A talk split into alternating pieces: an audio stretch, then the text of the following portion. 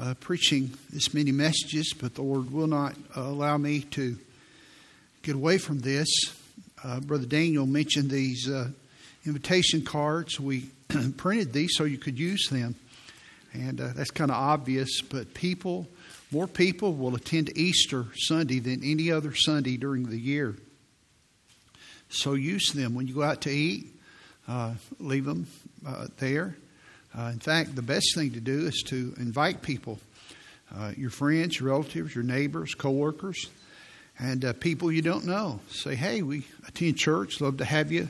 Uh, I'll sit with you if you you come. Be amazed at how many people are thinking about it at this time of year. Of course, today is the first day of spring. And uh, there's something about spring, the newness of the day, of the season. And so uh, there's a symbolic aspect to it. And even lost people want something fresh, they want something new. So please help us and uh, help people, really, not us, help people uh, come to Christ. You can be a, a means to that. Um, God bless you, Presley. Thank you for uh, for your your service, and uh, man, you got a wonderful future. Um, I asked Jeff a while ago. I said, "Where is he?" He said, "Oh, he went out." I said, "He went out there to take a nap after what you've been through." But uh, we're proud of you, son, and uh, God be with you. Uh, some of you will receive some help this morning. I hope all of you will, but some of you will be really uh, helped. I have preached uh, not this message, I've never preached this message, but a message of this tone uh, several times. And uh, it's always come with, with blessing because people have this need, and it's here in the text. And uh, you will discover it as we move along here. Uh, I, I believe as we and if you've been here in recent weeks, you know that I've said this over and over, and I'll say it again today that the idea here is, is one of hope. There's a man dying, he's being executed. There were two people executed with Jesus one on the left side, one on the right side. And uh, they were there for six hours from 9 o'clock in the morning till 3 o'clock in the afternoon. And they knew they were dying. One man uh, asked for mercy and asked to be remembered, asked to be forgiven. Jesus, the first thing he said, he said seven things from the cross. And in those seven statements, there were only 59 words in English. Imagine that. You know, we talk about what Jesus said from the cross, and he only said 59 words in English. That's amazing.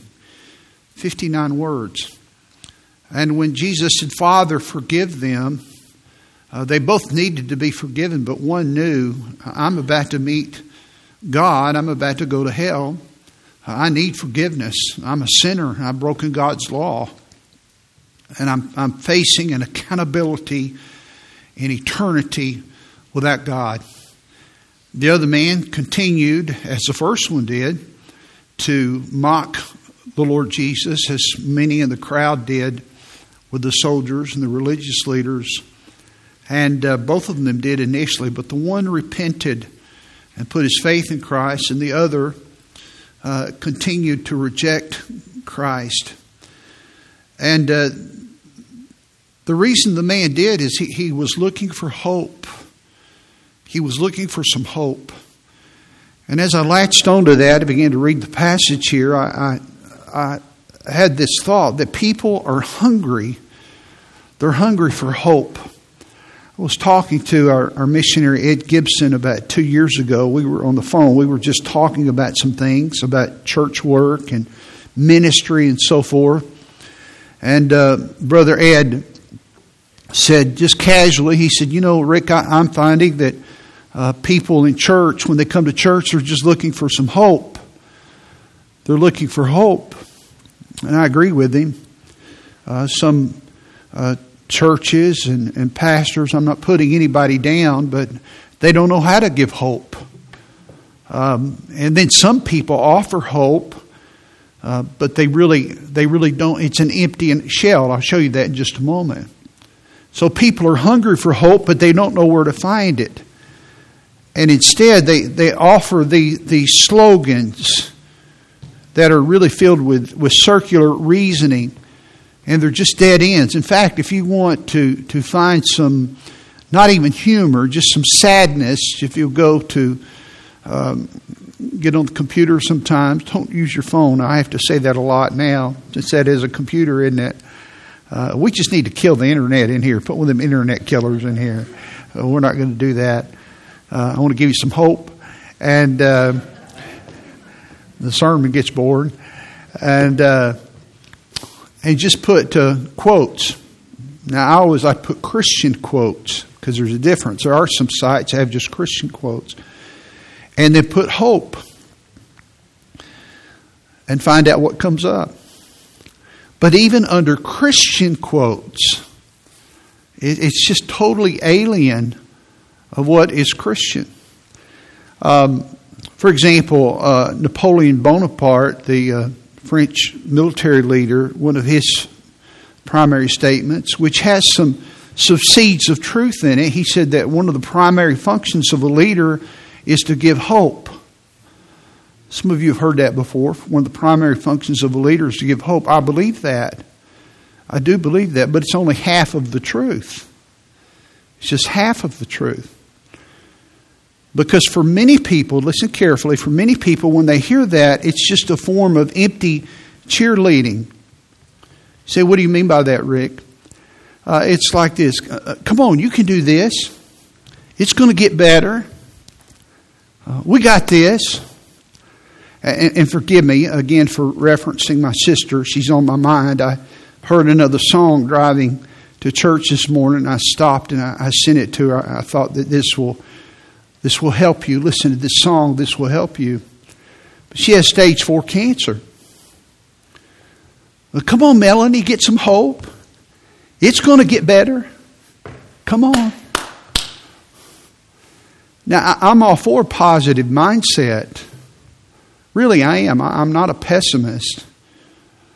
But, but hope must have an anchor. And, and, and I believe that leaders need to be, quote, dealers in hope. But your, but your hope must have a, a anchor point. You just can't listen carefully. You can't just create hope. Hope is a byproduct.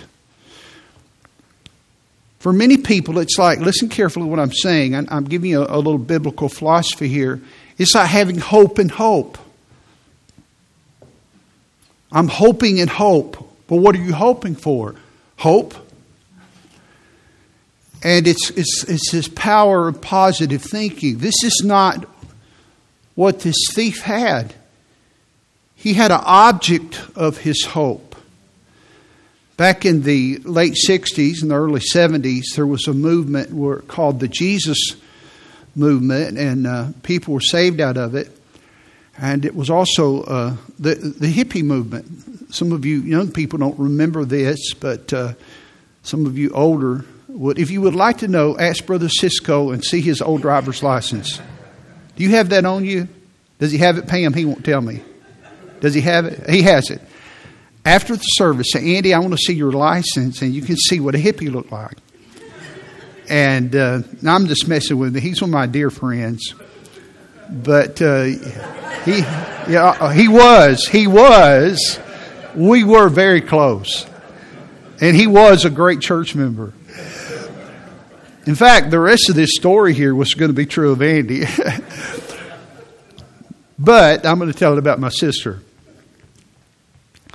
Um, I remember going into Melanie's room, and I've always been kind of a, a thinker. I don't mean smart. I'm not saying that, but, just, but I would think things. I would go below the surface. And anybody that's been around me, they know that I do that. I just don't look at something and go on. I, in fact, Paula will say, he, she said, Have you noticed the new license plates for the state of Alabama? I said, No. I, and she said, Well, here they are. I really like this about them. I said, Oh.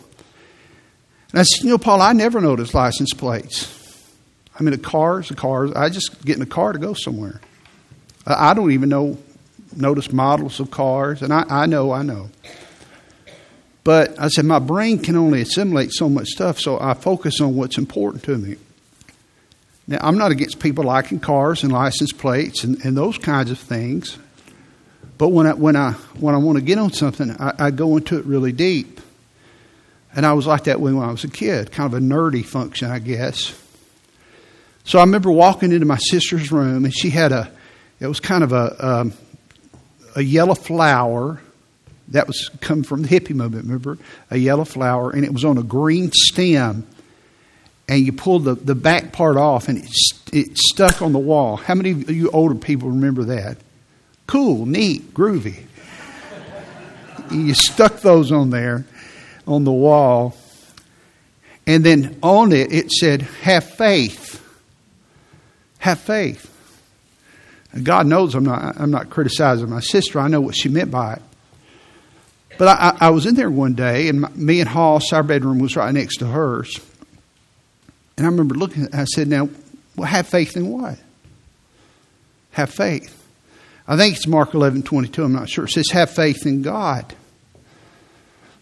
Have faith. But I will guarantee you that many of you have heard that. Man, you just got to have faith. Have faith in the dollar. Have faith in filling the blank. Well, your faith is only as strong as the object of your faith. The answer is not to cultivate your faith. It's not the strength of your faith that takes you to heaven. It's not the strength of your faith that helps you enjoy your Christian life. It's the strength of the object of your faith. Listen carefully. A weak faith can get you to heaven if the object is right. But a strong faith in the wrong object is destructive. And that's the way it is. That's the way it is with hope. You cannot just just cultivate hope and, and, and bolster your hope up. Now I'm laying a foundation because we're going to go somewhere with this with the rest of the message. One of my favorite expressions, I don't know if it's a definition, it's really an example of faith uh, in the Bible, is in Hebrews 12 2. And the Bible says this looking unto Jesus, the author and finisher of our faith. And those first three words, those first three words, looking unto Jesus, looking unto Jesus. That's what faith is. It's resting in Jesus. It's trusting in Jesus, looking unto Jesus. The word looking there means to turn your eyes away from everything else and fix them on a singular focus. It means to be extremely attentive, looking unto Jesus. Let me ask you a question this morning. What are you looking to? Where's your focus this morning? You know, sometimes I'll look at him and I'll look away and I'll look back, but, but, but my faith, my faith is in Jesus. Remember when old Pete was in the water, he's walking on the water, and man, he was doing fine as long as he was looking at Jesus. But when he started looking at the waves and the wind, he began to sink. Faith is just looking at Jesus, nothing more, nothing less. It's not complicated.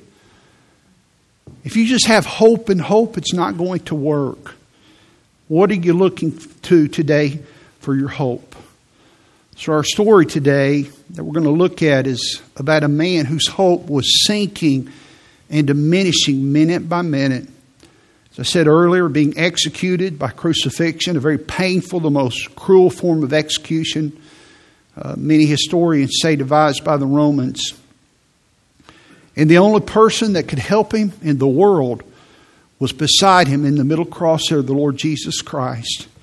And look at the text with me there in Luke 23. Notice in verse 32. Luke 23 32. And there were also two other malefactors led with him to be put to death.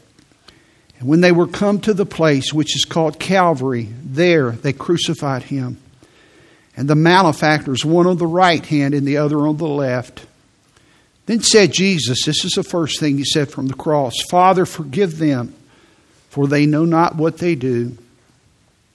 And they parted, that is, the soldiers, they parted his raiment and they cast lots or they gambled for his clothes. Apparently, they did this for other people, you know, when they had things. Now, his garments were were very special too. Number one, because of who he was, and secondly, how they were made. Don't have time to go into that. Verse 35 And the people stood beholding. And the rulers also with them derided him, saying, He saved others, let him save himself. If he be Christ, the chosen of God.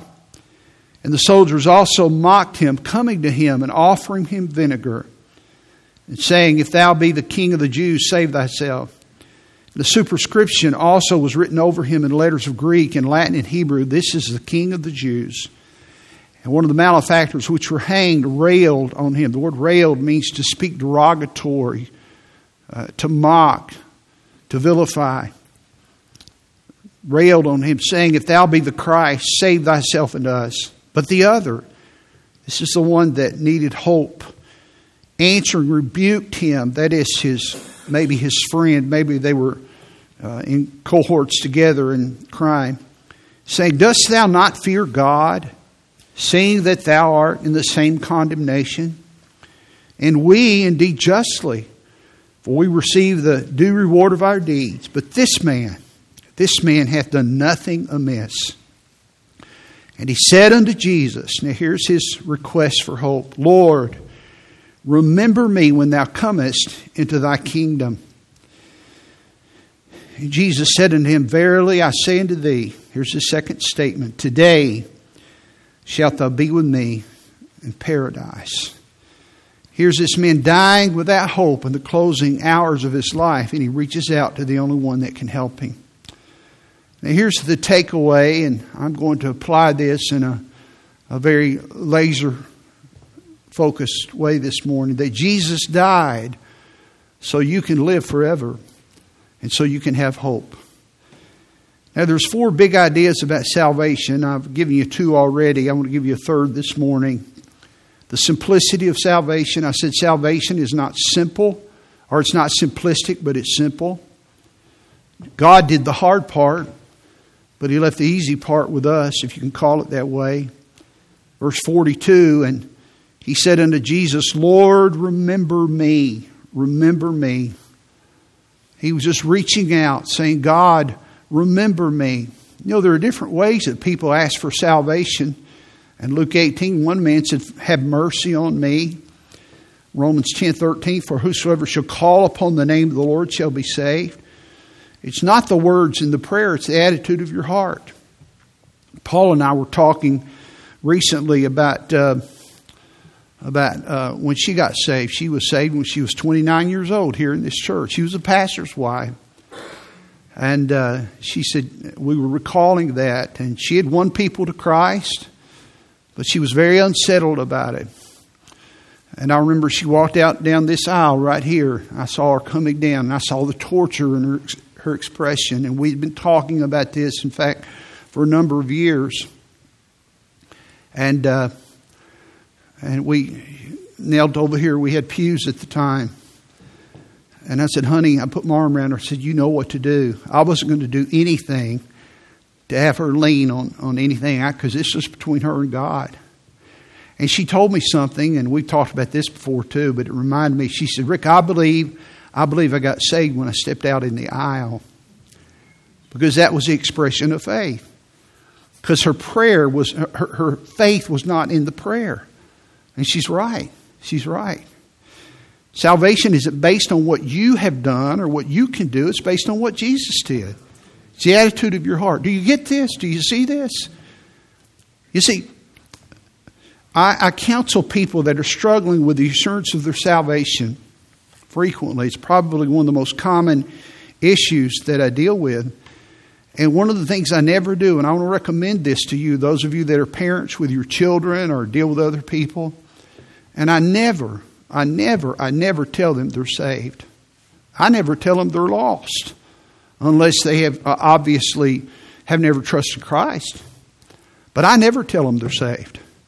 Oh, you're saved. I, know you're even if I think they are. There's some people I believe, oh, I think they're saved, but they're doubting. Because this is an issue between them and God. And they need the words of God. They need the ministry of the Holy Spirit speaking to them, not their pastor, not someone that maybe can influence them. Know, many people, the reason they doubt their salvation, it's, it's related. Here's what I've learned. Listen carefully to this because it's related to something that they have done. And here's what I mean by that. Well, I, I can't remember the day. I can't remember the words I said. Well, uh, I, I, I don't know I, I, and, and I, I. And sometimes I'll stop and I'll say, Do you hear what you're saying? It's all about you. Well, and then I did this, and then and, and I, I said, It's not about Jesus. It's looking unto Jesus. He's the Savior, not you. You know, my favorite synonym for faith is resting. And you've been around me, you see, words, and I use Bible words, but sometimes if you've grown up in church, they lose their punch. I still use them. Like faith. We use the word faith, but it loses its punch. And so, what I will do, I will use that, but I will use synonyms with it. Not to change it, but we understand rest. Rest means, hey, I'm resting, I'm not doing anything. I'm just going riding down the rapids, sitting in the tube. He's carrying me. He said, Well, hold it. That's it. That's it. For by grace are you saved through faith, that not of yourselves. It is the gift of God, not of works, lest any man should boast. I'm trusting Him. I'm looking unto Jesus. Well, what, what kind of raft am I on? That's not the point. What time did I, did I get in the raft? That's not the point. What kind of car did I get? in? What kind of tags were on the car? They got me. That's not the point. The point is, I'm resting. I'm resting. And we'll come back to that in just a moment. And Jesus heard this man's cry in verse 43, and he said, I, I say unto thee, today shalt thou be with me in paradise. It's simple. Listen, some of you, you're, you're in torture and you're confused and you're agitated in your spirit, and the enemy loves to do this to you. Many times I'll say, heads are bowed and eyes are closed. How many would say, I'm not for sure. If I were to die, I'd go to heaven, but I'd like to know. And, and many of you say, I need to raise my hand because I'm not sure. I'd like to know, but I grew up in church. I don't want anybody to know because you, ha- you have this deep seated doubt. I can remember singing in the choir when I was a teenager, and there were times that I had doubts, but I was afraid of what people would say. And there's some of you here that you, you have these doubts. And there's an agitation, and, and you worry what if my heart stops beating? I'm going to come back to that in a moment. Salvation is simple. Number two, the cost of salvation. Jesus paid the cost. The only cost involved for us is not what we do, but it's what we know, it's what we acknowledge. And it's really not a cost we pay, but there is something that's called repentance. Now, I taught you this last week. Repentance is not what you do. Now, here's an illustration that you will see. And listen, watch carefully okay? Because I, I know the intent of this, but it's not accurate. You'll see this sometimes. People will say, This is repentance. I'm going this way, and then I have 180 degrees. This is repentance. And that's not true. That's the fruit of repentance. That's a result of repentance. That's a byproduct of repentance. That's what happens when you repent, but that's not repentance. Repentance is a change of mind. It's internal, it's not external. You see, I can do this and not repent. I've seen people do it. I've seen people stop drinking and cussing and running around for a season. Oh, look, they repented. No, they didn't. There's nothing on the inside that changed. Repentance is internal, it's a change of mind about yourself. You're not self righteous anymore. You're broken. It's a change of mind about the law of God. It's a change of mind about God and who He is. It's a change of mind. And this man, this thief there, he began to come to repentance. He was broken. His conscience, his heart came under conviction. Did you know, listen carefully, you cannot be saved until you've been lost. Are you listening? You ever realize when you were lost? Mm-hmm. Oh, I can't. I can't remember that. Well, and, and listen, I don't. I don't believe as a preacher in causing people to doubt, but I'm going to make a statement that I need to make. If you can't remember when you were under conviction, you may not be saved. Now, it's possible when you were four and five that that may be true. But I got saved when I was nine. I remember being under conviction. Your heart is seized. Now, the older you are and your sins are weightier, but you're convicted of your sins, your conscience is grieved. You know, just come, yeah, I think I think I need Jesus. Yeah, I'll add him on my resume. Oh no. Oh no. Let me let me show you a few things here. This is important. A person under conviction for sin gets serious about their sin. And how do you know that they're serious about their sin? They begin to fear God. They begin to fear God. If you look in the text there in, Luke 23, verse 39, one of the malefactors which were hanged railed on him, saying, If thou be Christ, save thyself and us. But the other answering rebuked him, saying, Dost thou not fear God? Do you not fear God? Now, earlier he didn't fear God. He was cussing and misbehaving just like that, but all of a sudden fear came in his heart. I'm about to meet God. All of a sudden he disengaged from the crowd. That's, that's not what saved him. It wasn't his actions. But listen, something was happening internal to him.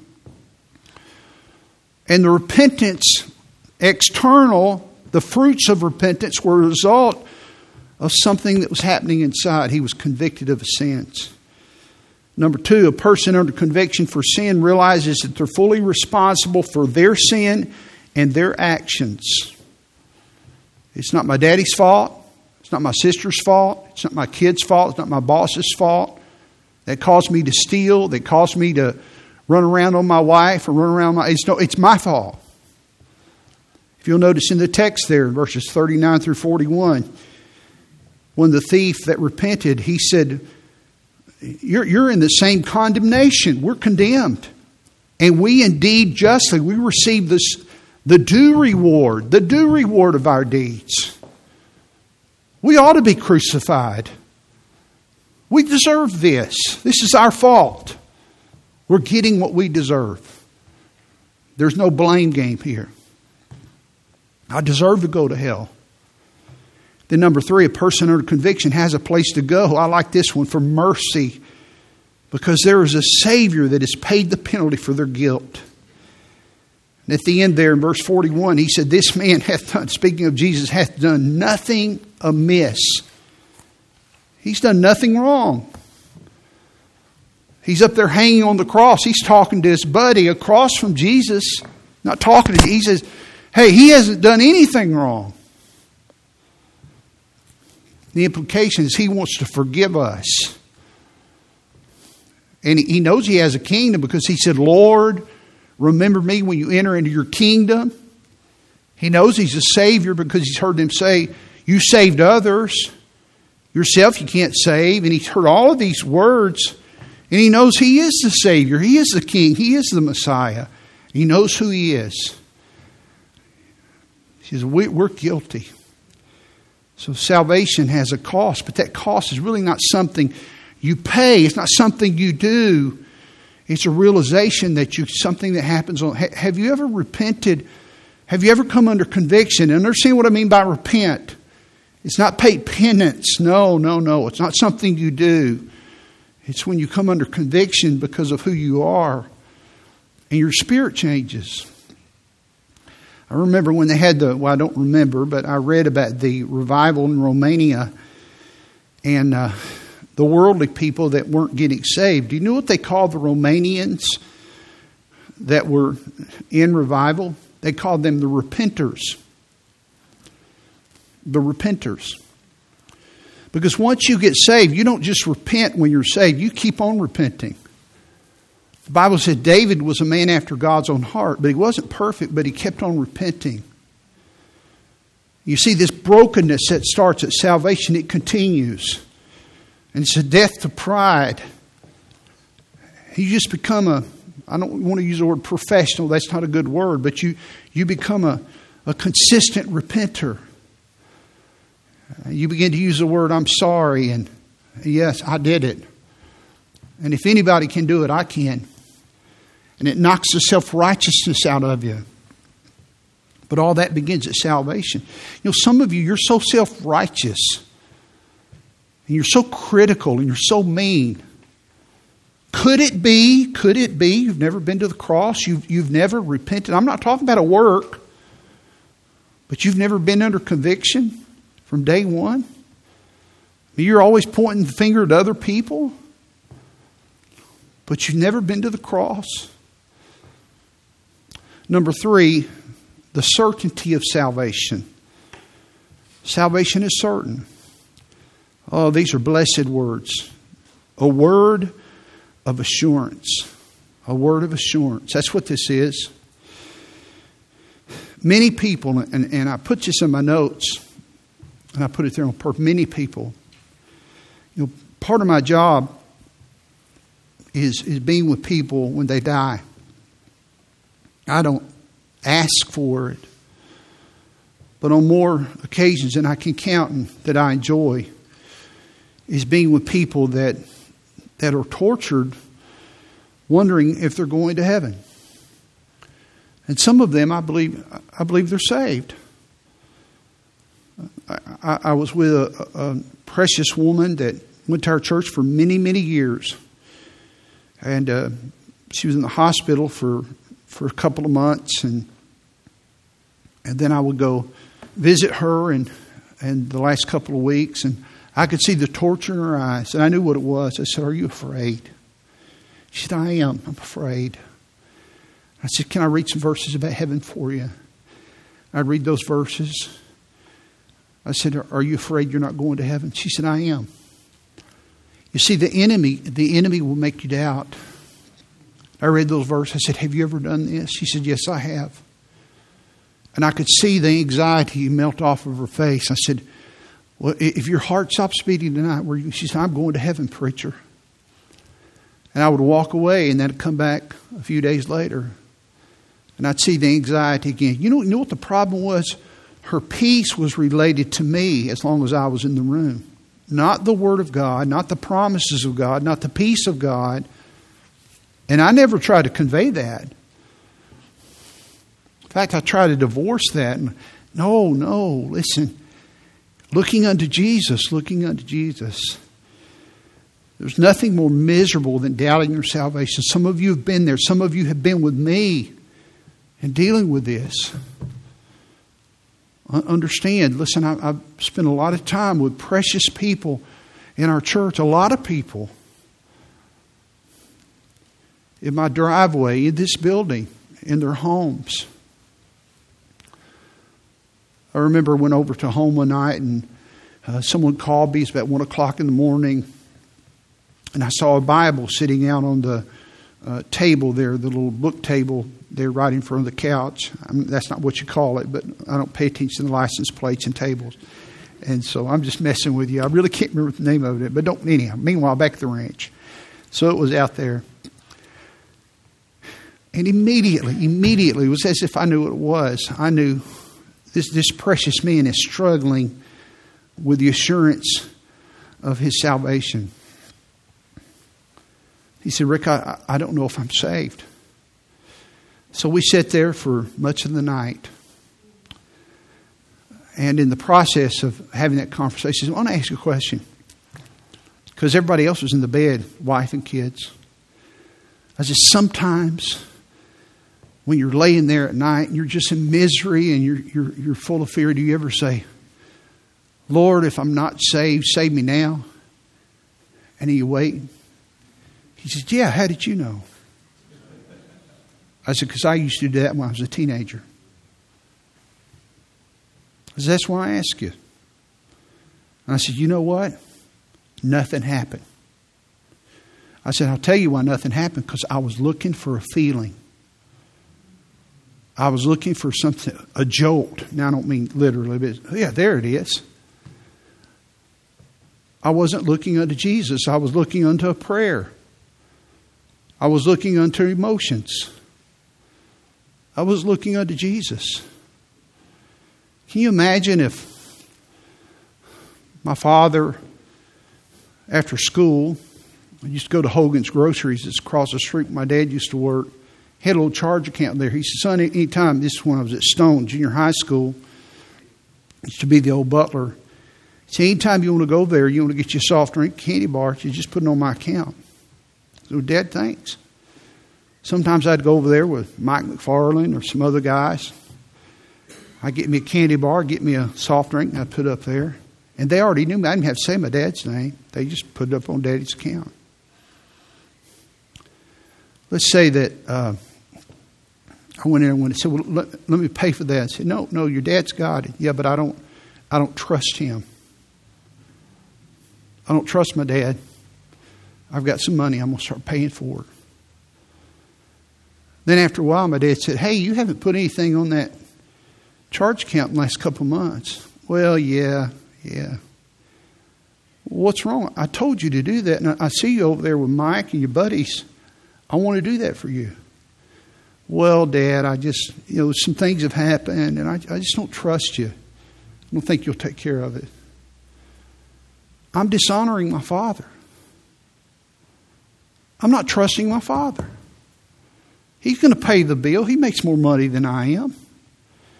That, that, that is just a microcosm of what you do to your Heavenly Father. You Say, well, I just don't know if He'll save me. I, I don't know if He'll keep me.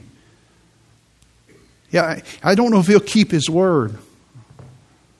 For, forgive me. Forgive me, gang. Listen, really? Really? As good as He has been, as faithful as He is, and, and you think you are more faithful than He? Really? But I know whom I have believed in. He is able to keep that which I have committed unto Him against that day. You see, listen, when people doubt their salvation, they're either doubting the certainty of their salvation or they're doubting the fact that they, they've been saved. And they're allowing these feelings, these emotions, to be a greater barometer in their life than the truth of the relationship they have with their Father, even when the emotion is gone. Sometimes I tell people I have to be careful that, because it almost sounds blasphemous. I don't even know what it feels like to be saved. I've gotten to the place for decades, many, many, many, many decades. I get I don't even know what it means to feel saved. I just know I am. I don't know what it feels like to wonder if my dad's my dad. I just know he's my father. And I'm his son. He just, that's just the way it is. I have a heavenly father, I have an earthly father. Why do you doubt your heavenly father more than your earthly father? And by the way, some of you doubt your heavenly father because you had either a distant relationship or abusive relationship with your earthly father. You transferred that over. And that's another issue. But that's no excuse. If ye then, being evil, know how to give good gifts unto your children, how much more shall your heavenly Father give good things to them that ask him? He's a good God. He's a good Father. When I was thinking about this, I thought about good people in the Bible, great people that doubted. John the Baptist, Matthew chapter 11, verses 2 and 3. Now, when John had heard in the prison the works of Christ, all the things that Jesus was doing, but I want you to notice where John was. He was in prison. John was in prison. The forerunner of Jesus, his cousin, the one that was announcing the Messiah's coming, and now he's in prison, soon to be executed, beheaded. He didn't know that was coming. They were going to cut his head off. But this is a reward for faithfulness, prison. The next verse, and he said unto him, Art thou he, unto Jesus, art thou he that should come, or do we look for another? Ever read that verse? John sent messengers, and this was a question. Jesus, John has a question for you. Are you the Messiah or should we look for another? Now, why did he say that? Well, the next verse says he was in prison. Now, you may not be in prison, but you're having a hard time. And so you say, Well, God, is this real? Is this salvation real? Well, yes, it is. Yes, it is real. And He's good. In that same chapter, a few verses down, let me show you what J- Jesus said about John. In Matthew 11 and verse 11, he said, Verily I say unto you, among them that are born of women, there hath not risen a greater than John the Baptist. You know what Jesus told the people when they realized the, the word started spreading about John's discouraged? He's doubting. Jesus said, Listen, the greatest man that was ever born is John the Baptist. Now, I have a question for you. Are you better than John the Baptist? I remember years ago hearing Dr. Robertson on more than one occasion uh, say, I never doubted my salvation. And there's some people I've heard to say that. And I believe them. But there's not many. Are you better than John? I don't think so.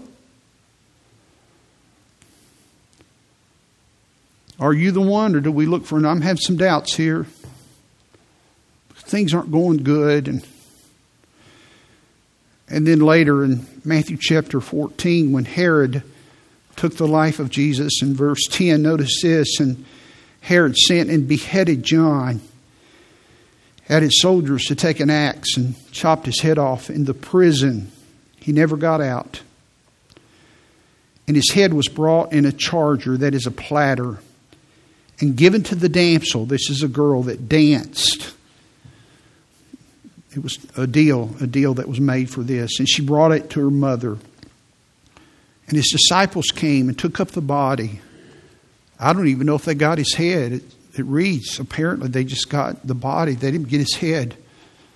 Not sure about that. And they buried it. And they, now watch, here's why I'm showing you this verse. And they went and told Jesus. And when Jesus heard of it, about John's death and how he died, he departed thence by ship into a desert place apart. You see that? I just want to be by myself a while. Jesus was God, but he was also man. He was human. I love this man. I love this man. Just want to be by myself a while. I think he was grieving. And the next line, you have to be a preacher or you can be a parent to understand this too. And the people followed him. He didn't even have time to kind of just, I need some time. I need, I need, I need, I need, I need. He said, I, I need, I, Jesus said, I, I've got to be by myself for a while. And the people came after him. They said, We need food, we need healing, we need teaching. Another man, Thomas, one of Jesus' disciples, spent three years with Jesus and was very devoted. John chapter 20 and verse 24. But Thomas, one of the twelve called Didymus, was not with them when Jesus came. That is the first time he showed himself to them. The other disciples therefore said unto him, unto Thomas, We have seen the Lord. But he said unto them, Except I shall see and what is that? That's a sense, your senses.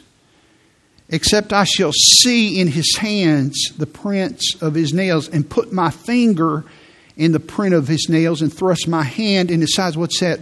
That's touching. Seeing and touching. See the senses, the emotions, if you will. I will not believe. My faith is tied to my senses. I'm not believing this unless I have the senses. My sensories have to be involved, and then my emotions, if you will, they have to be involved. And after eight days, again, his disciples were within, indoors, that is, and Thomas with them. Then came Jesus, the doors being shut, and stood in the midst and said, Peace be unto you. Then saith he to Thomas, Okay, I'll give you what you want. Reach hither thy finger, behold my hands, reach hither thy hand. Here it is. You can have your senses. Thrust it into my side. And watch what Jesus be not faithless, but believing. You're not resting. You're checking the inner tube. You're, you're examining your prayer. Well, let, let me see if I can figure all this out rather than just resting. And Thomas answered and said unto him, My Lord and my God. And he said, No, I don't need that. I don't need that. You are, you are God. You are the Lord. Now, here, I, I read this passage to show you this. And Jesus said unto him, Thomas, because thou hast seen me, thou hast believed. Because of your senses, your emotions. Blessed are they that have not seen and yet have believed. You see that? There is a blessing for people that do not require your senses and your emotions. This is spiritual maturity. You know what I would do if I were the devil? If I were the devil, for every person that was a Christian, I would make them, now stay with me, I would make them doubt their salvation. And everyone that was not saved, I would make them think they were saved. And I've seen that happen. because I want to keep I want to keep the ones that are going to hell. I want to keep them going to hell because oh yeah, I'm good. I go to church. I've been baptized. I've been confirmed.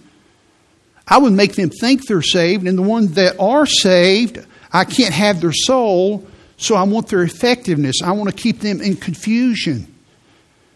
And so that's the way that he works. And it's amazing that sometimes passages in the Bible we, we view passages in the Bible through our own insecurities. When, when you read them, rather than causing us to be insecure, if you're a Christian, they provide assurance. I want to show you one. And the passage I'm going to read causes a lot of people to say, Whoa, man, I don't know. That, that causes me trouble. But when you read it, you say, Wow, that gives me a lot of security. Matthew chapter 7, verses 21 to 23 Not everyone that saith unto me, Lord, Lord, shall enter into the kingdom of heaven, but he that doeth the will of my Father which is in heaven. Many, many will say unto me that day, Lord, Lord, have we not prophesied in thy name, and in thy name have cast out devils, and in thy name done many wonderful works? And then will I profess unto them, I never knew you. Depart from me, ye that work iniquity. Now, not everybody's going to heaven. In fact, many people aren't. Most people aren't. So people read that and they say, wow, that may be me. Well, it depends. Let me ask you a question.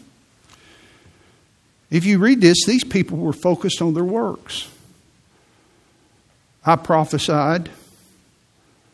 I've cast out devils. I've done many wonderful works. You know what these people are depending upon for their salvation? Their works. Now, I want to ask you, is that what you're depending upon? Well, if you're not, you're in pretty good shape. Because when I stand before Jesus, and I won't have to, it won't be like this, that's not going to be my plea. It's like the song, uh, the line in Rock of Ages uh, in my hand, simply thy cross I cling. Nothing else I bring, just the cross. I'm not claiming any works, nothing. I'm not claiming any of that stuff. So that doesn't apply to me. In fact, if you look at the last line, the Bible says Jesus said, Depart from ye that work, ye that work iniquity. And then, then will I profess, Jesus said unto them, I never knew you. So the focus here is, is on relationship. It's on relationship. Are you concerned about your relationship with God? Do you have a relationship with God? Well, yeah, I do. And I'm not dependent. Well, these people didn't. They were focused on their works. Do you have a relationship with God? Does He have a relationship? Well, then, this passage ought to affirm your salvation. Now, if you don't, if you don't, that's another matter. And then the third question Do you have a concern about the will of God? Do you want to do God's plan for your life? That's why he said there, He that doeth the will of my Father which is in heaven. And that's the outgrowth of repentance in your life, not the cause of salvation. It's a result of, of these, this inner working in your life of God. I want, I want to do God's pleasure for my life. You see these evidences here? These wonderful, wonderful evidences. I want you to look at your text as we land the plane this morning.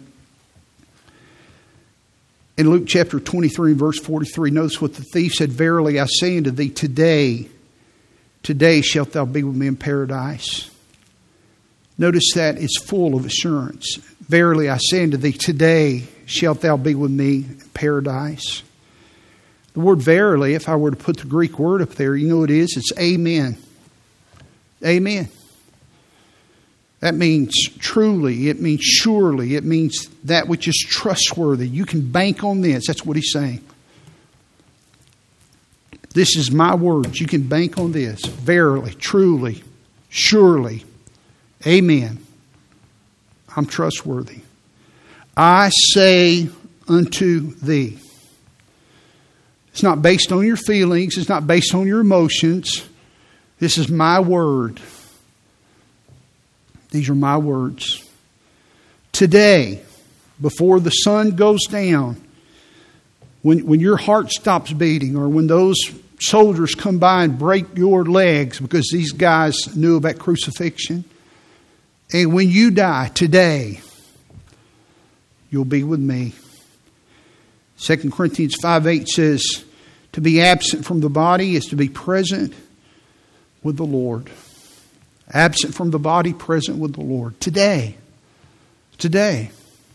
I went by to see Hank Gogley a few days before he passed away. I think it was the afternoon before.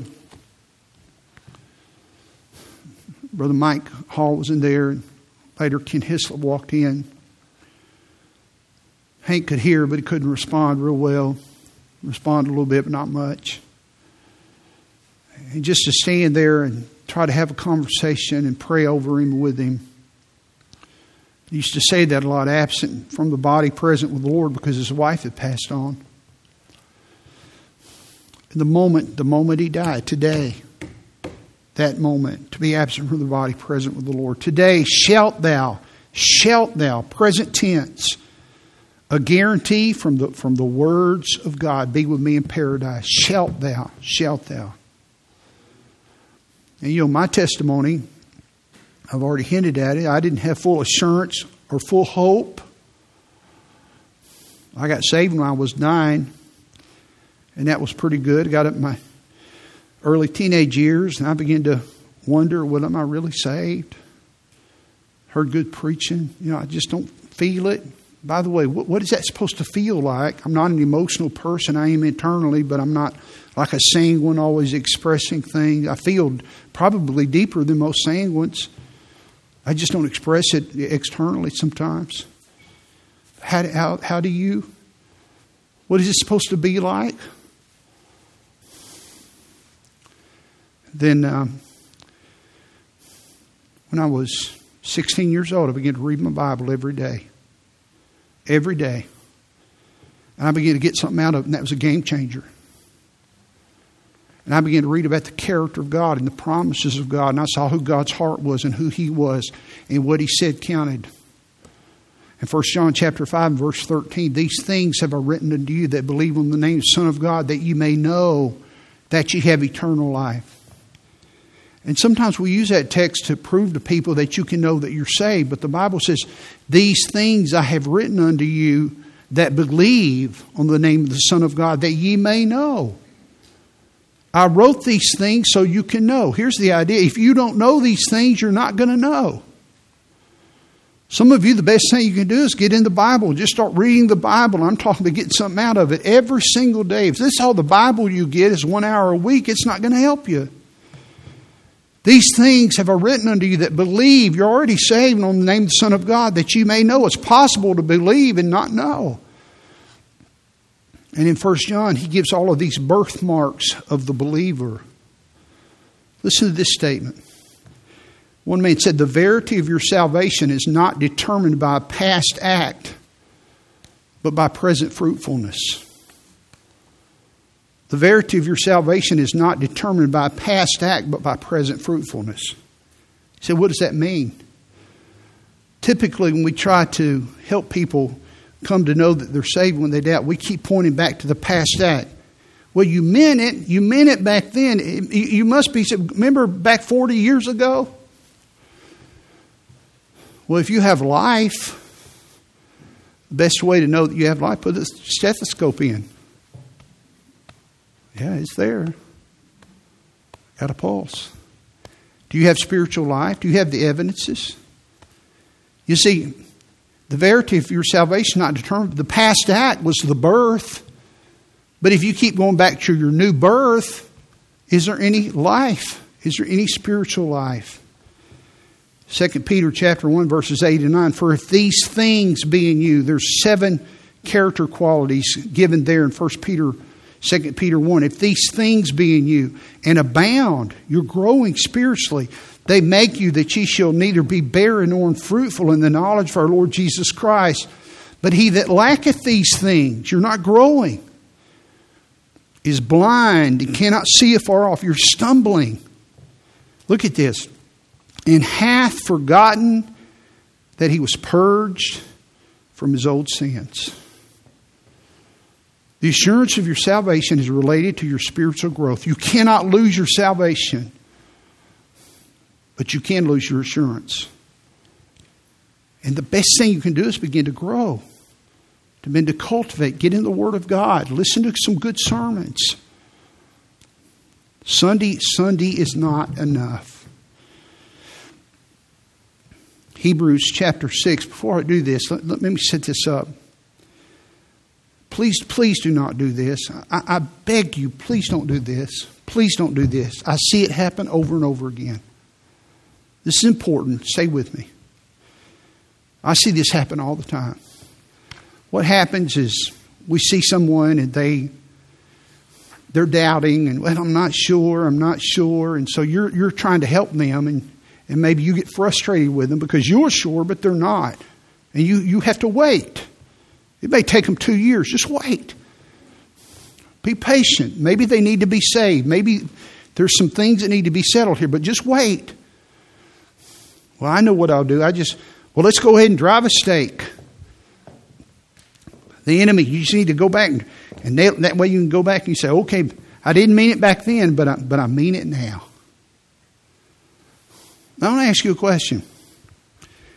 If they're doubting this profession of faith, what makes you think they're, they're not going to doubt this profession of faith? Because I'm going to tell you something, they will.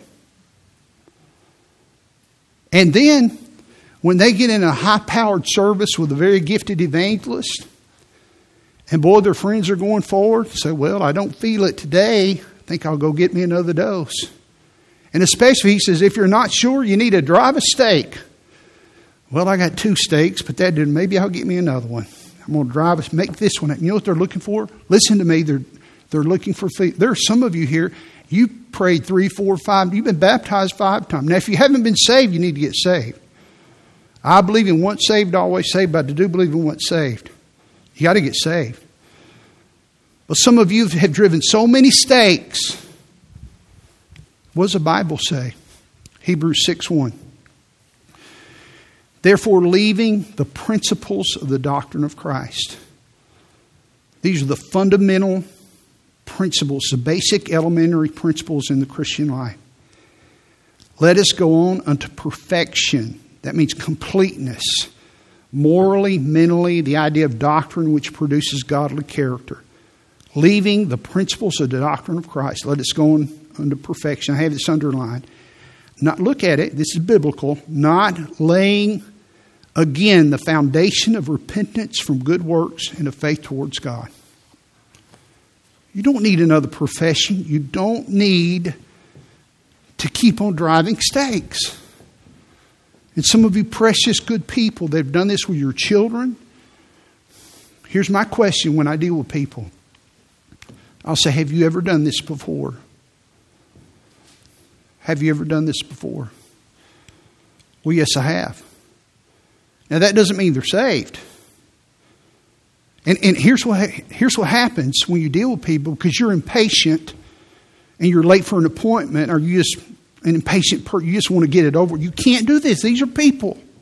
Don't do this. Have you ever done this before? You have to let conviction bear in on them and then help them. Get them in the Word of God. I was in Alexandria, Virginia. I knocked on the door. I went in. There was a precious lady there named Mrs. Brown. I presented the gospel. Our music director, Jeff, was with me. I presented the gospel to Mrs. Brown. And uh, I said, Mrs. Brown, have you ever heard this before? She said, I have. I said, Have you ever done this before? She said, I have. I said, Have you trusted Jesus as your Savior? She said, I have. I said, That's wonderful. I said, Mrs. Brown, if you were to die right now, would you go to heaven? She said, I'm not sure. I said, Well, have you trusted Christ as your Savior? She said, I have. I opened my Bible to John chapter 6 and verse 47, where the Bible says, He that believeth on me hath everlasting life. He that believeth on me hath everlasting life. And I said, I want you to read this verse. We read it like 15 or 20 times, and I was very, it took a long time. He that believeth on me. Have you ever done that? When did you do that? She said, Oh, I did that when I was a little girl, and I meant it with all of my heart. You believed on Christ. What do you have? I have everlasting life. I said, It's not 10 year life, it's not 20 year life, it's everlasting life. How long? She said, That's forever. I said, Hath is a present tense verb. That means you have it right now. Do you have everlasting life? She said, Yes, I do. She said, Why? I said, Because I've trusted Jesus as my Savior. I said, Mrs. Brown, if you were to die right now, would you go to heaven? She said, I'm not sure. I said, I want to show you a verse. I said, let's read John 6 47. Then I went to John 5 24. And I very patiently walked through, through the Word of God for 30 or 35 or 40 minutes, however long it took. Not until I had my way, but until the light bulb came on. She said, I see it.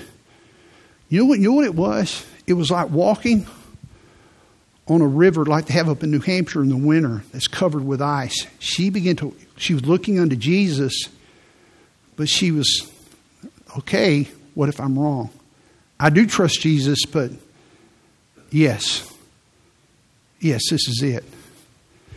And that was over 40 years ago. I'm sure she's passed away by now. She was an elderly woman. I want to ask you a question. I'm finished. Do you know that you know that you know that you know that you know that you know that you're saved? If you don't know, one day you're going to need to know because you are going to die. And me or a staff member or a friend or somebody at the hospital, they're going to come see you. Aubrey was telling me about a patient she was with this week, said, Would you pray for me? Would you pray for me? And you need to get it settled. You either need to be saved or you need to just say, God, I am saved, and quit looking for a feeling. Or you need to put your spiritual, what's that thing called you put in here, Aubrey? Say it again. Stethoscope, no, headphones. This stethoscope. Your spiritual stethoscope on and listen and see if you have. I do have spiritual desires. I do love Christ. Only God could do that. I want you to bow your head with me. Do you have the hope of heaven? Are you looking unto Jesus?